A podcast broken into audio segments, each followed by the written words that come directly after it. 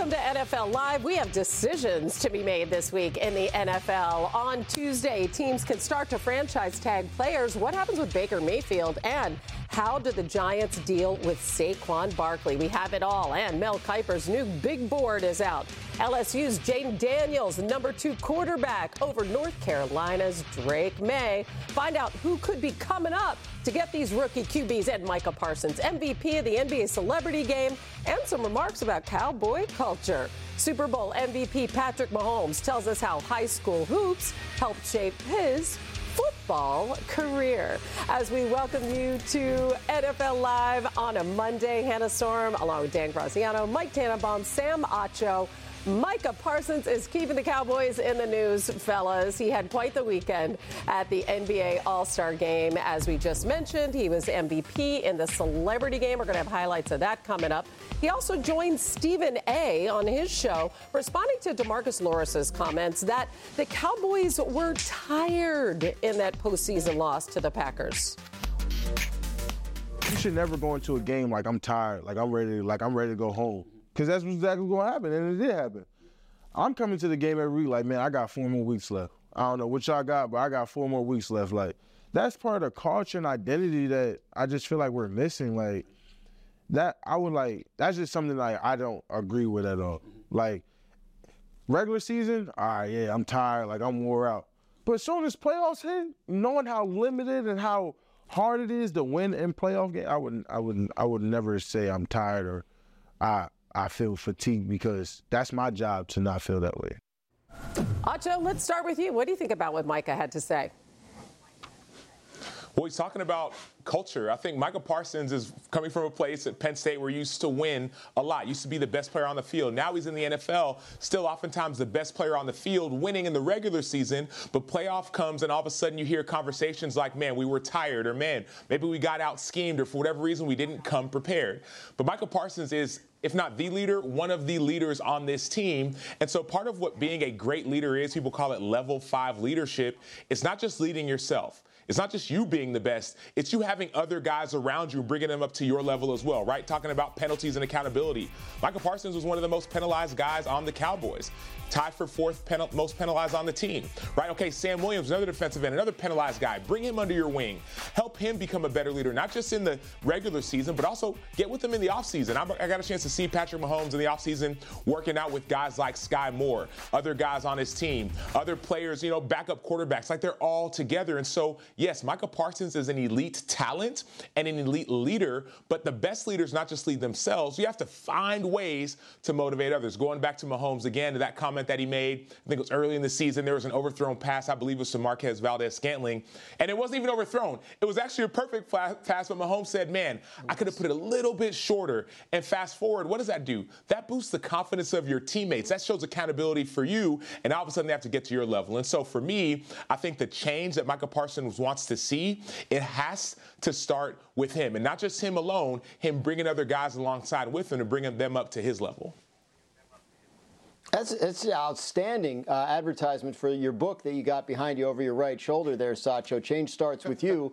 You're talking to Micah Parsons. I think that's fantastic synergy uh, here on the program. But I agree completely. I'm listening to Micah Parsons talk, and I'm thinking, why is he saying this to Stephen A. Smith? I mean, good for Stephen A., you know, good content for his, his podcast and all, but it feels like if Micah Parsons feels this way, he needs to find a way not just to say it, but to deliver it effectively in his own locker room, right? So at twenty-four years old, he's an elite player. He's done things in his first three years in the league that that are beyond what, what a lot of people do in their whole careers. He doesn't really need to improve as a player, although, you know, everybody's always working to do that. It seems like if Micah Parsons want to help, wants to help elevate the Cowboys, this is the arena in which there's room for him to operate and room for him to grow. So I absolutely agree with uh, with Sacho there that, you know, there, there, if there is a leadership vacuum in the Cowboys locker room, and from the outside it sometimes appears as if there might be, then Micah Parsons, certainly because of the kind of player he is, has the capacity and, and the juice, if you will, to, to go in and fill that. And uh, and I think that would be a, a wise move at this point. You know, Hannah, I agree with what uh, both Graz and Sam said, which is the most effective type of leadership is player-led leadership. The best teams I was on player-led leadership like the Bart Scotts of the world. They solve problems, and that's exactly what the Cowboys need. They need player-led leadership to solve problems, and they need some force multipliers. Get guys there for the off-season program, stay longer in the facility. And I'll give you two names, Hannah. Someone like a Bobby Wagner or Levante David. They need a middle linebacker, assuming that Leighton Vander Esch won't be back, who could be a single caller but also a leader, because this team has plenty of talent, but year in and year out we see them fall short at consequential times, and hopefully these intangibles where they can improve upon will get them to where they want to go. Yeah, leading by example, actually the most powerful uh, stop in that talk and uh, getting it done. Maybe they need some help in that regard. Okay, starting tomorrow, teams can put the franchise tag on some key players around the N F L. There are plenty of important decisions to be made this season, the likes of Saquon Barkley, Tee Higgins, Baker Mayfield. Dan, let's start there in Tampa. They really have some tough decisions to make among three of their stars, actually. What do we need to know heading into tomorrow? Well, I think sometimes, Hannah, this comes down to the cost. And Baker Mayfield, the quarterback, would cost about thirty-six million dollars for the Buccaneers to franchise, uh, which makes it, I think, unlikely that they do that. More likely that they try and work out a long-term deal with him or explore other options on the quarterback market, much the way they did last year when they landed on Baker Mayfield. So look for the Bucs to try and keep Baker, but probably not franchise him.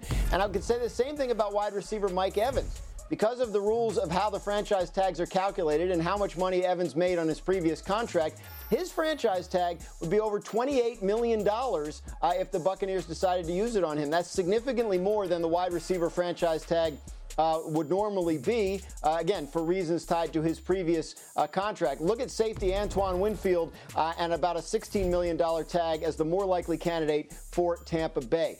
The Cincinnati Bengals have Tee Higgins eligible for free agency. He is a strong candidate for the franchise tag as the Bengals work to keep the group around Joe Burrow together as long as possible before Burrow's cap numbers start going up significantly in future years. Higgins would love a contract extension, and it's possible the Bengals find a way to give him one, but if they can't, I would be I would expect them to franchise him to make sure he doesn't leave the building. And you will not see the Vikings use the franchise tag on quarterback Kirk Cousins. That's because his deal does not void until right before the league year, which is after the deadline for franchising players. That's a little trick that uh, got put in the contract to make sure they couldn't franchise him.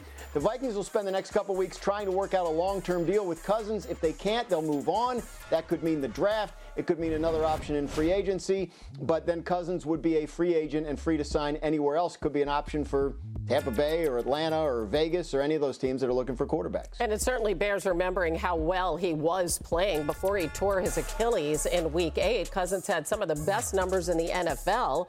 He was tied with Tua Tagovailoa for the most touchdowns in the N F L, and he was second to Tua at that point in passing yards. So, Mike T, let's put your G M hat back on. What would you do with Kirk Cousins, also knowing that you have Justin Jefferson's contract to worry about?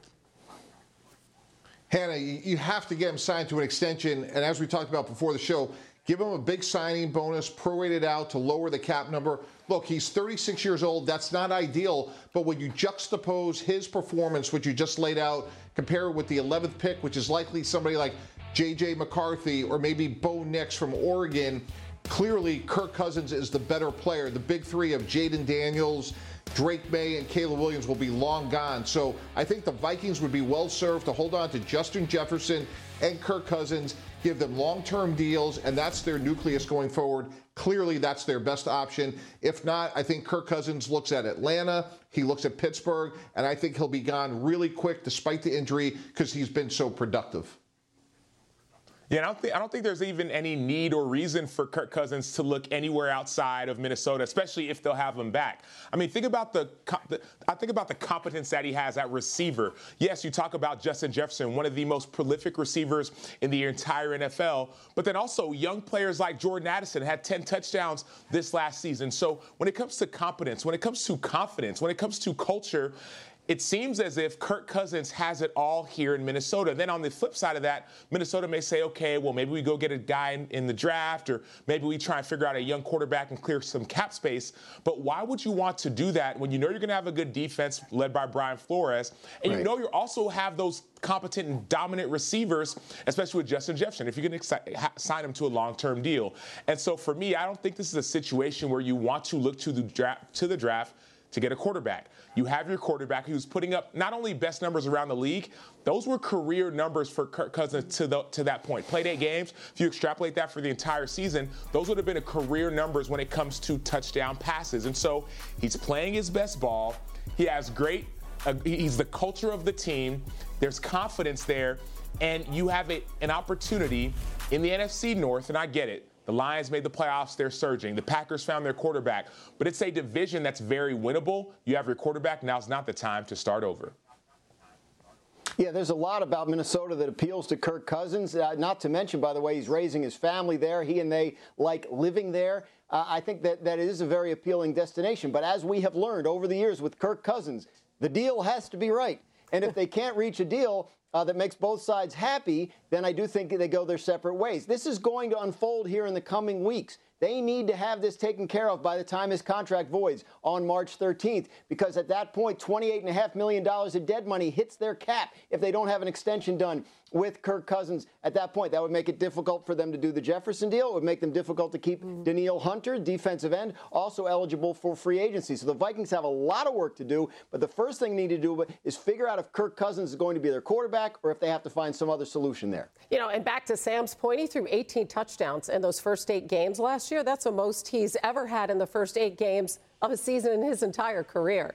So stay tuned there. Also, we are just getting started on N F L Live. Mel Kiper released his big board that's created a lot of discussion around the quarterbacks at the top. Stay tuned. Mikey T tells us which Q B prospect he thinks is built for the N F L, and three-time Super Bowl champ Patrick Mahomes wasn't just good on the gridiron growing up. We go back to his hoops roots. I think the skills of playing the point guard position specifically really helped me, just because you have to be able to see the court, pass on the fly, and that pass has to be in the perfect spot to set your guy up to score. And if you watch me scramble around, it's the same thing. And then there's this, yes. All-star throwback, thanks to the guys in the control room. Yeah, this was an N B A Hoops-issued card back in the day. Yours truly uh, with some very, very big hair.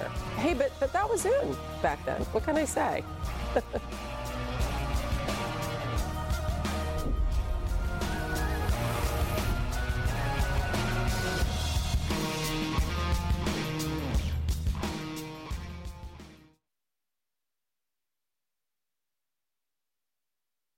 This podcast is proud to be supported by Jets Pizza, the number one pick in Detroit-style pizza. Why? It's simple. Jets is better. With the thickest, crispiest, cheesiest Detroit-style pizza in the country, there's no competition. Right now, get five dollars off any eight-corner pizza with code eight save. That's the number eight, S A V E. Go to jets pizza dot com to learn more and find a location near you. Again, try Jet's signature eight-corner pizza and get five dollars off with code eight save. That's the number eight, S A V E. Jet's Pizza. Better because it has to be. Hi, it's Mike Greenberg letting you know E S P N Bet is ready to take you through all the biggest sports moments this spring. The official sportsbook of E S P N has exclusive offers and markets from Scott Van Pelt, Stephen A. Smith, and me, plus many more. From the playoff intensity to finally getting out to the ballpark, there's no better time for sports fans. Sign up today. New users get a bet reset up to one thousand dollars in bonus bets if your first bet doesn't win. Download E S P N Bet today. What a play. Must be twenty-one plus and present in select states. Gambling problem? Call one eight hundred gambler. Terms and conditions apply. See app for details.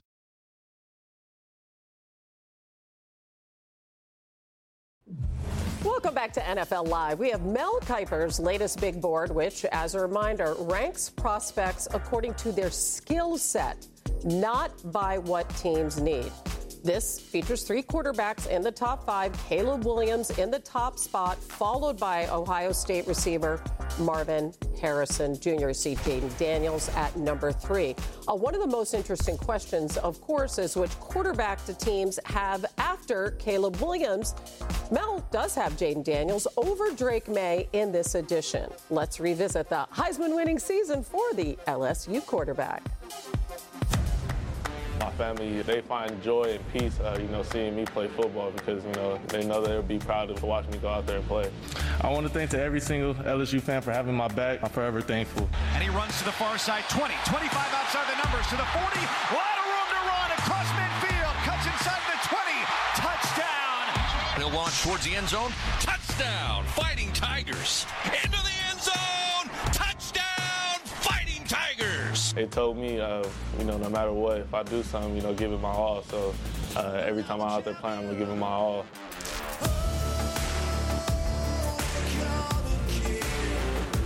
All right, so assuming that Caleb Williams is the first quarterback taken, Mikey T, and we saw last year how well that number two pick, C J. Stroud, worked out for the Texans. Who are you taking? Are you taking Daniels or are you taking May?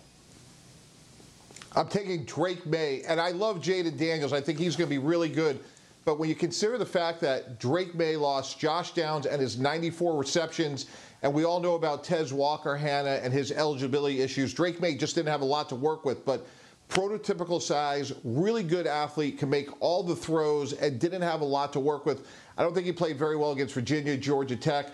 But I think when you're looking at someone that can withstand the rigors of an N F L season, all seventeen games, to me, that's the tiebreaker with Jayden Daniels, who went to Arizona State at one hundred eight pounds, who's gotten a lot better. But to me, if we were running a team, Hannah, one of the biggest questions is, with sixty-six quarterbacks starting in twenty twenty-three, which quarterback has a better chance of making it through the season? And to me, the answer is easy. In that category, that's Drake Maye. No, I definitely hear what you're saying. I, I, and I lean Drake Maye as well. And I think the reason why is this. I look at the stats, not only the stats, right? I'm watching college football, watching Jayden Daniels play, forty passing touchdowns, ten rushing touchdowns, Heisman Trophy, outstanding.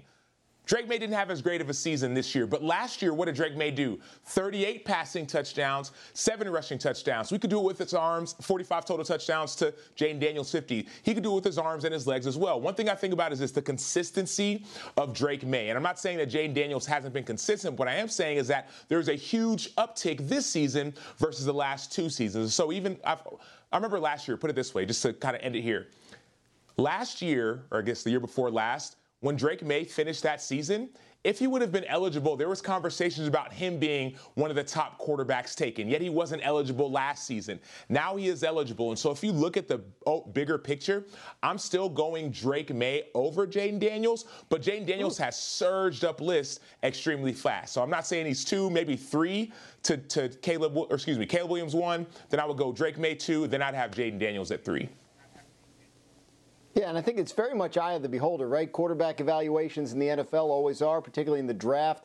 If if Mel Kiper was drafting for the Washington Commanders, it sounds like he might take Jayden Daniels, but we don't know if that's the case uh, for Adam Peters and Dan Quinn. So we'll see. I think the concerns about the size, right? Mike T's talking about how slightly built Jayden Daniels is, and that's something that's going to make teams worry about his ability to sustain a long career. We did hear similar concerns about Bryce Young a year ago. Now, the concerns about Bryce Young were not could he perform at a high level in the N F L, it was could he last in the N F L at his size? And I think the latter will come up in discussions about Jayden Daniels because he's got that slight frame, but he's much taller than Bryce Young, and I think that gives him an edge performance-wise. The issues Bryce Young had performance-wise last year uh, were a lot more tied to situation, I think, than than his uh, than his frame. But yes, long-term, if, if teams are looking for a way to say break a tie. Let's say we're we're we're really, you know, lock, neck and neck between Drake Maye and Jayden Daniels. That's the kind of thing they could use. Yeah, it does feel like there's a little bit of perhaps recency bias uh, looking at Bryce Young. Like you mentioned, there's a lot of other factors behind, besides his size that played into him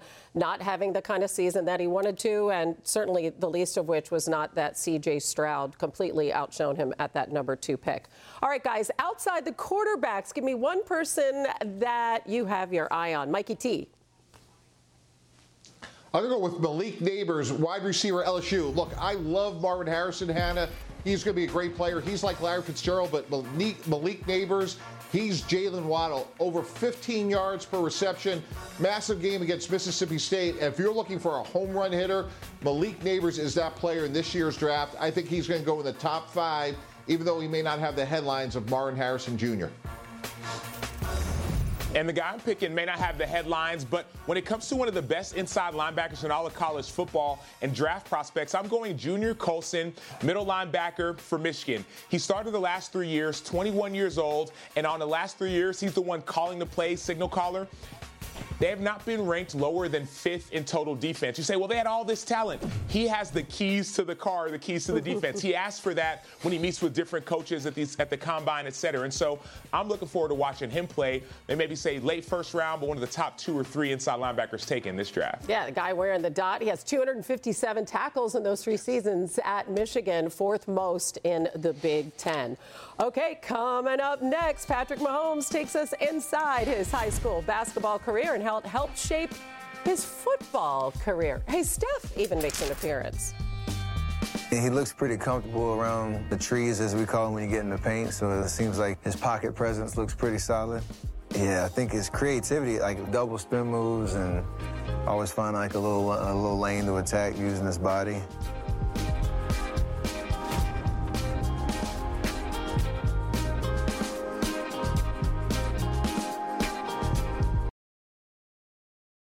Hi, it's Mike Greenberg letting you know E S P N Bet is ready to take you through all the biggest sports moments this spring. The official sportsbook of E S P N has exclusive offers and markets from Scott Van Pelt, Stephen A. Smith, and me, plus many more. From the playoff intensity to finally getting out to the ballpark, there's no better time for sports fans. Sign up today. New users get a bet reset up to one thousand dollars in bonus bets if your first bet doesn't win. Download E S P N Bet today. What a play. Must be twenty-one plus and present in select states. Gambling problem? Call one eight hundred gambler. Terms and conditions apply. See app for details. This podcast is proud to be supported by Jets Pizza, the number one pick in Detroit-style pizza. Why? It's simple. Jets is better. With the thickest, crispiest, cheesiest Detroit-style pizza in the country, there's no competition. Right now, get five dollars off any eight-corner pizza with code eight save. That's the number eight, S A V E. Go to jets pizza dot com to learn more and find a location near you. Again, try Jet's signature eight-corner pizza and get five dollars off with code eight save. That's the number eight, S A V E. Jet's Pizza. Better because it has to be. This weekend, of course, featured the N B A All-Star Game, but on Friday in Indy, they held the Celebrity Game featuring some of the top N F L stars around the league. All four of these guys played hoops in high school, and they were surprisingly good. We just had to show you these highlights at the All-Star Celebrity Game. We got Micah Parsons, C J. Stroud. Puka Nacua was absolutely loving it. Mecole Hardman. So Team Stephen A is up here, and Stroud handling the loose ball, fights through the contact. Sam Otto is with me on this one. What do you think of that? He likes what he sees there, huh? Well, shout out to the finish by C J. Stroud, and I'm glad to see Stephen A on the sidelines. I heard his ankles were broken by Micah Parsons, so good to see him standing properly. Micah Parsons was doing it all, but Puka Nacua, as we look at Parsons just attacking the rim, what was really impressive was Nacua and his hops. Let's take a look here, Sato.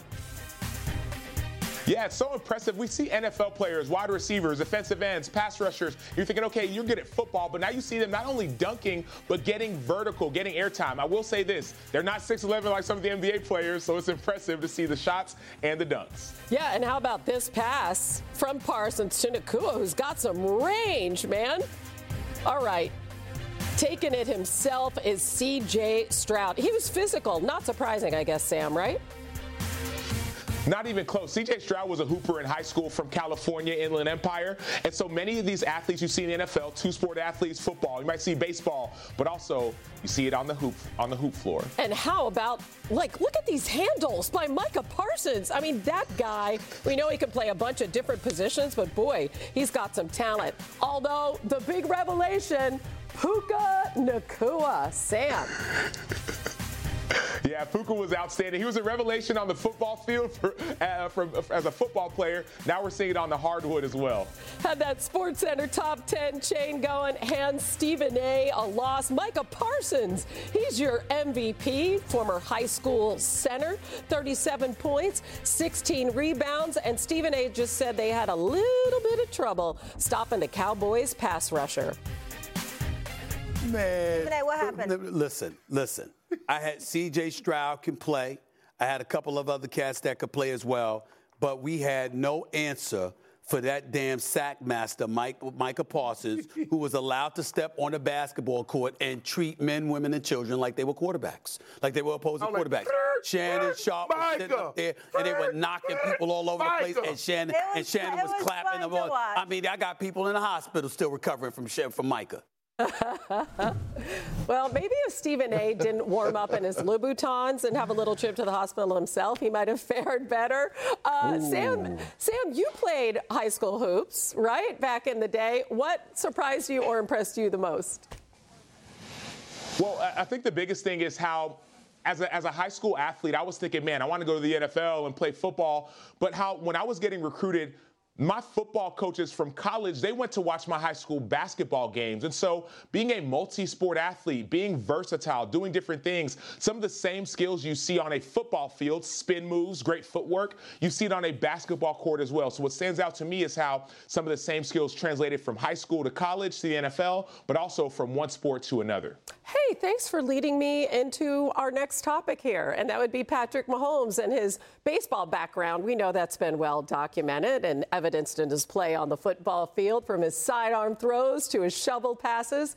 His time as a shortstop definitely manifesting itself, but much lesser known, Mahomes' basketball background at White House High School outside of Tyler, Texas. Tori Zwacky-Roy explores that element of Mahomes' makeup.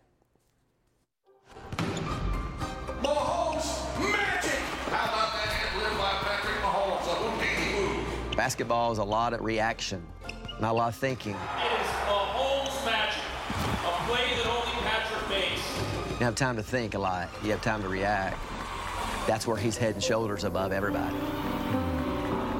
Basketball was my first love. Pure athleticism and his time playing baseball have widely been considered by some the foundation for Patrick Mahomes' dynamic playing style on the football field. And according to those in his hometown, White House, Texas, that's all true. But one thing is missing from that narrative. As a basketball player, he could do so much. He could score, he could pass, he made everybody better. He could play defense, offense. He could bring the ball down the court, or he could play down low against the bigger guys because he was just as big as the guys playing down low. Kind of like football, he can do it all. A three-sport athlete at White House, in Mahomes' senior season on the basketball team in twenty fourteen, he averaged more than nineteen points and eight rebounds per game. Playing mainly inside, coaches also played Mahomes at point guard to have the ball in his hands in big moments. We had a game here, and we're playing a really tough opponent. He hits a big three, and he got fouled, and, I mean, the place went nuts. My time here, it's the loudest this place has ever been. Oh, man. That was probably the best game he's ever played. We were struggling offensively, too. I remember, you know, we were having a tough time scoring, but, you know, at that point, we were really just giving him the ball and letting him go score and do what he does. This one specific play, he's getting the ball, he's going down the right side of the floor, full speed, and the player's coming over to take a charge, and they're going to meet right there. He could barely dunk, and I guess something got into him, and he, you know, jumped over a guy and, and dunked on him. We lost that game, but I still, I still remember that play. You know, when I watch him step back in the pocket, and a two hundred eighty pound defensive end is about to come and end his whole playing career, he just all of a sudden just spins out. And that's the stuff he sees. He knows it's coming. He feels it. I think the skills of playing the point guard position specifically really helped me, just because you have to be able to see the court, pass on the fly, and that pass has to be in the perfect spot to set your guy up to score. And if you watch me scramble around, it's the same thing.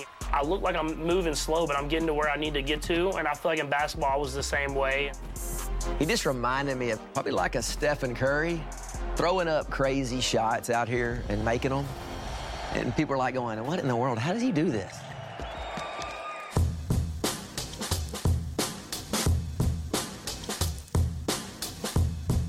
How would you break down jersey number five? He's got a nice, like, ooh. He shoots with his whole body. I was going to give him some compliments on how fluid he was with his with his feet work. This is actually Patrick Mahomes. No, it's not. No, it's not. Uh, you would have no idea. That's Pat Mahomes right there. And he looks pretty comfortable around the trees, as we call them, when you get in the paint. So it seems like his pocket presence looks pretty solid. Yeah, I think his creativity, like double spin moves, and always find like a little a little lane to attack using his body. Doesn't seem like he's afraid of the physicality either, so pretty well-rounded, even though the jumper needs some work. But it goes in. I mean, it goes in. It doesn't always have to be pretty. I mean, I'm not going to shoot like Steph. Mahomes kept the play alive, spinning, turning, looking. Kind of like when you get trapped and you just got to get it out of there somehow and get it to the open guy and let them do the rest of the work, but you always have an option. I think that's kind of the way Pat sees the game. And for me as a point guard, that's what you try to feel like. Uh, you always have an option to get the ball where you want it to go. People see the arm angles, but they don't see how I can see the whole entire field and pass to the guy where they can get the ball and get upfield and everything like that. I think that's point guard growing up. Maybe if I wouldn't have stopped growing in eighth grade, I might be playing basketball. You never know. That's such a cool piece. So, Sam, you know, you made a point earlier. So many of the elite, and I mean the very best Hall of Fame athletes, were all multi-sport players in high school. They played a lot of different sports, in particular basketball. How do you see that manifest itself with Mahomes? I see him allow his creativity to shine and to flourish anywhere he goes. As a football player, we always praise Patrick Mahomes for how creative creative he is as a passer in the pocket, right? No-look passes, different arm angles. But the same type of things that you saw on the football field, we saw on the hardwood, the creativity, the spin move, the double spin move, spinning in the air and then getting the ball outlet to a teammate. And so for me, what sports does a great job of is allowing people to be creative, just like great artists or maybe just like great speakers, great writers. It allows them an avenue to show their stuff. And so that's what I love about watching guys like Patrick Mahomes or the guys who played. You see their talent, creativity, and skill, not just in one lane. It's in many different avenues. Right. It allows that vision, right, in so many ways. All the processing that he does so quickly comes from all of that variety of experience. I love what I love what Steph said. He said there's always an option. All right, still to come, Russell Wilson is packing up and moving out of Denver. What are his options? Hear what Mikey T says about where Russ could land next season. And this will surprise you.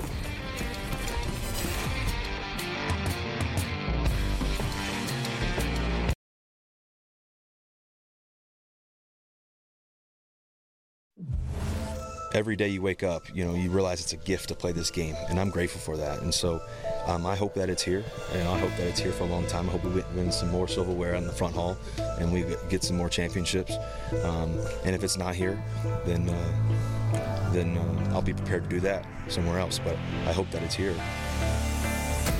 Russell Wilson reportedly accepting offers for his house in Colorado. Price tag, oh, around twenty-five million dollars. As you know, benched in Week seventeen for Jarrett Stidham. Sean Payton and the Broncos haven't spoken about a final decision regarding his future in Denver, but Charles Barkley knows what's up. Here he is commenting on Russell Wilson, who was at the All-Star game last night. Russell Wilson, yes indeed. A man who's looking for a job as we speak. He is. He's not going back to Denver. That ship has sailed. Take it for Tra- Adam Schefter, move over.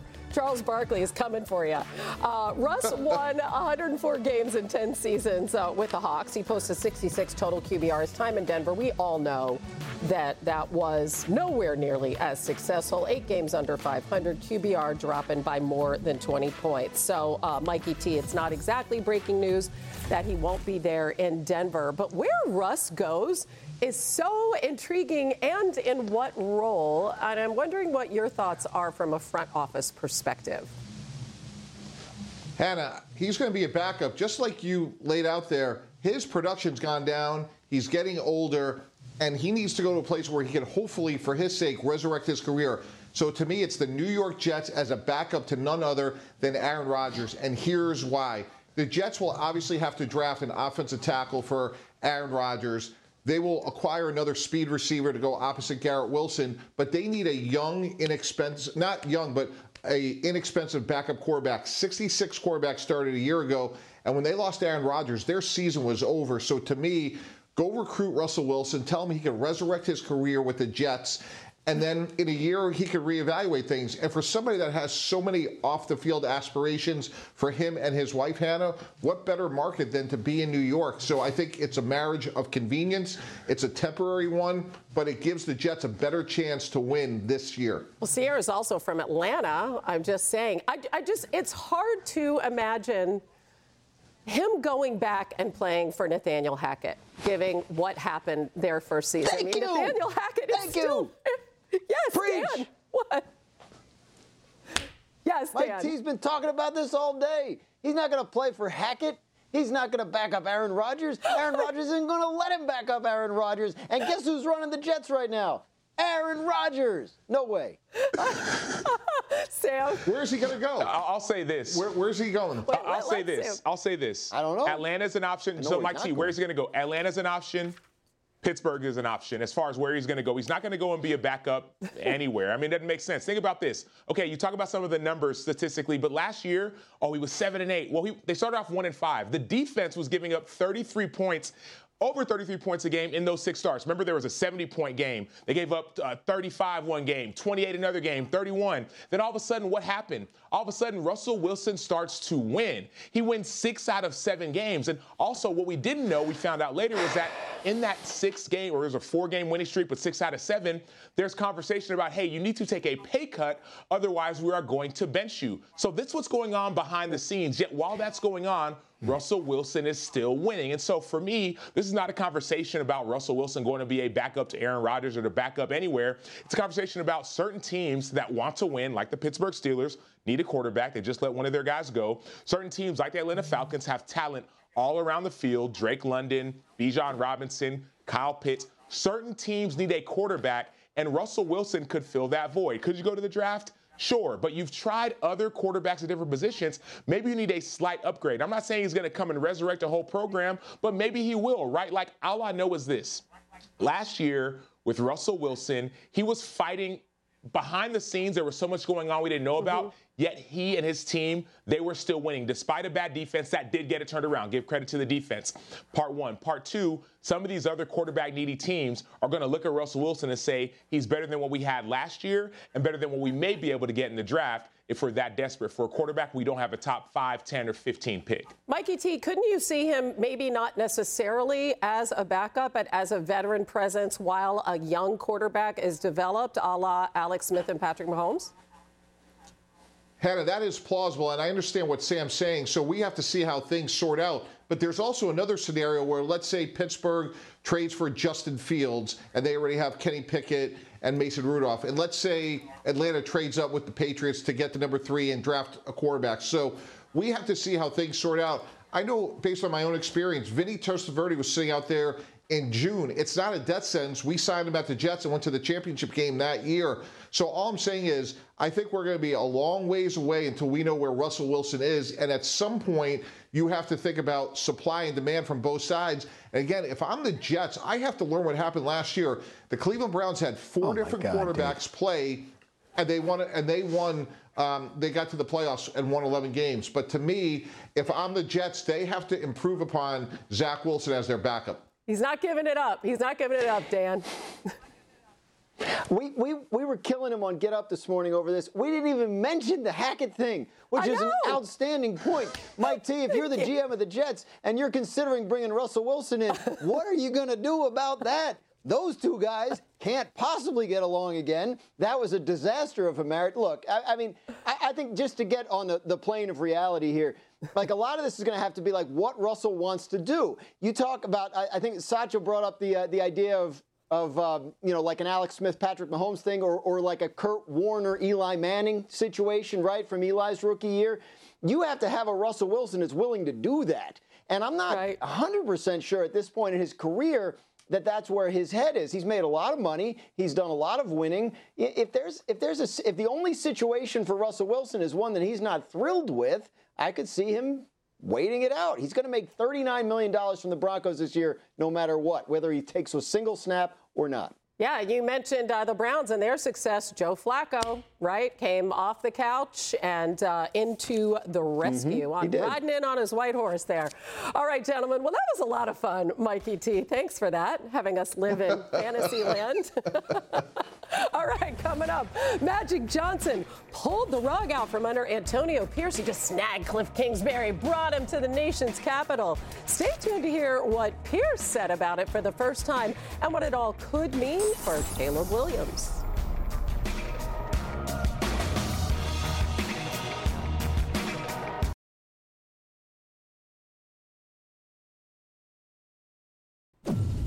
Here's our next E S P N Plus U F C Fight Night Saturday, Mexico City, highlighted by the flyweight main event. Brandon Moreno taking on the number three contender, Brandon Royval. The prelims start at seven Eastern, followed by the main card at ten Eastern, as we welcome you back to N F L Live. We have Mel Kiper's latest big board, which has three quarterbacks in the top five. Caleb Williams at number one, Carolina's Drake Maye at three, L S U's Jayden Daniels at five. Now, the Commanders, who have the number two pick, hired Cliff Kingsbury, as you know, to be their new offensive coordinator. He was also Caleb Williams' coordinator at U S C. That created some speculation, especially after he was expected to go to the Raiders and then didn't. Here's Antonio Pierce on the pivot. National Football League, N F L, not for long. So you're right. I thought we had a guy, but not for long. Hold on. So you put pen to paper, man. That's the one thing I learned. I, no different than that's in free agency, right? Gotcha. Teams are recruiting you. Things are going on. Listen, Mac Johnson pretty good. I guess he can still just, I think he can still dish it out a little bit. If I'm losing the Magic, I'm okay with that, right? And then at the end of the day, listen, man, if it's not meant to be, it's not meant to be. That's fine. Yeah, Magic Johnson, of course, uh, on the team that helped lure Cliff Kingsbury to our nation's capital. But damn the man. I know people are drawing all sorts of lines between Kingsbury and Caleb oh, Williams. Yeah. Can you put us in the realm of reality and how this actually will impact what happens in the draft in terms of Caleb Williams? Well, the, the Commanders may well want to move up from two to one and, and get Caleb Williams, but they may not be able to. I mean, we, I go back four years to when Cincinnati had the one pick and teams were calling them to try and get up and draft Joe Burrow, and they just said no to everybody. The Bears could do that. If the Bears want Caleb Williams, they're going to draft Caleb Williams. Uh, the Commanders will, will, will more than likely shoot their shot, but they brought in Cliff Kingsbury because they feel like he'll be able to coach whoever it is that they take. Uh, you know, Drake Maye at North Carolina ran some version of an air raid offense that's similar to stuff Kingsbury has run in the past, and we know he's got experience uh, developing mobile quarterback with uh, with Kyler Murray, so if it's Jayden Daniels, uh, they feel like he can do that as well. I think what happened in Vegas was they never, as A P just referenced there, they never really got to the point where the contract was done, uh, and it, it may have hit a snag, and then the Commanders swooped in. Uh, but, yeah, I don't think it's a sign that the Commanders are getting Caleb Williams. I think they'll give it a shot, but, again, it's not going to be up to them. It's going to be up to what the Bears want to do. And, Hannah, to that point, let's not overcomplicate things. If I'm the Bears and I see the a phone ringing from the Washington, D C area, I'm not even answering it. I'm drafting Caleb Williams. I'm telling him that. You can move to Chicago in April, May, June, July, October. We got two really good young tackles. We got a really good difference maker outside, D J Moore. We got Cole Kmet, and you're going to be our quarterback for years to come. So let's not overthink things. We're not even answering the phone from anybody else. We're drafting Caleb Williams. No, let, let's overcomplicate things, right? If the offer is sweet enough, Chicago should absolutely listen. That's what Chicago did last year. There was a sweet offer. They got D J Moore. They got two first-round yeah. picks, two second-round picks. They bolstered their roster. If the offer is, in fact, sweet, if Washington Commanders did, in fact, hire Cliff Kingsbury to come and coach Caleb Williams, who coached Caleb Williams last year, who has intimate knowledge of Caleb Williams, then why not say yes? What do I mean by that? Okay, all you're doing, you're trading back from number one to number two. There's a high-caliber quarterback in Drake Maye who's still available at number two. A lot of people thought was going to be a top-round pick last year if he could have come out. And so if I'm Chicago and Washington is calling and they're that desperate, I'm absolutely listening. Why? Because as you know, Mike T., and as I know as well, the C B A negotiations, N F L P A, yep. negotiation is all about leverage. Chicago has all the leverage. They have the player that Washington may want. They have the number one overall pick. and they also have options. All right, Sam, though, we have to look at some future talent before we go. All right, enough of these guys. We're going to go to Danbury, Connecticut. There's a long snapper oh. named Jacob Tannenbaum, and he is snapping to a kicker named Sam Graziano, who has committed yeah, to Colby College. Look at you guys That's with the boys. Good. How about that? How did this happen? Is there, are these like, are these our sons? What's yes. going on? Or is this just like random no, Rams no, and no, random No, no, no. These are their yeah. sons. No, no, no. These are our sons. They work with the same coach, specialist coach uh, named Brendan Cahill in Connecticut, who's, who's been a huge help to Sam, and he's uh, helping uh, Mike T's son now as well. And, and uh, yeah, they had a big workout yesterday in Danbury, and you can see they ran a few guys through there. That is absolutely tremendous. Watch out for those Tannenbaums and Grazianos. Thanks, folks. We'll see y'all tomorrow.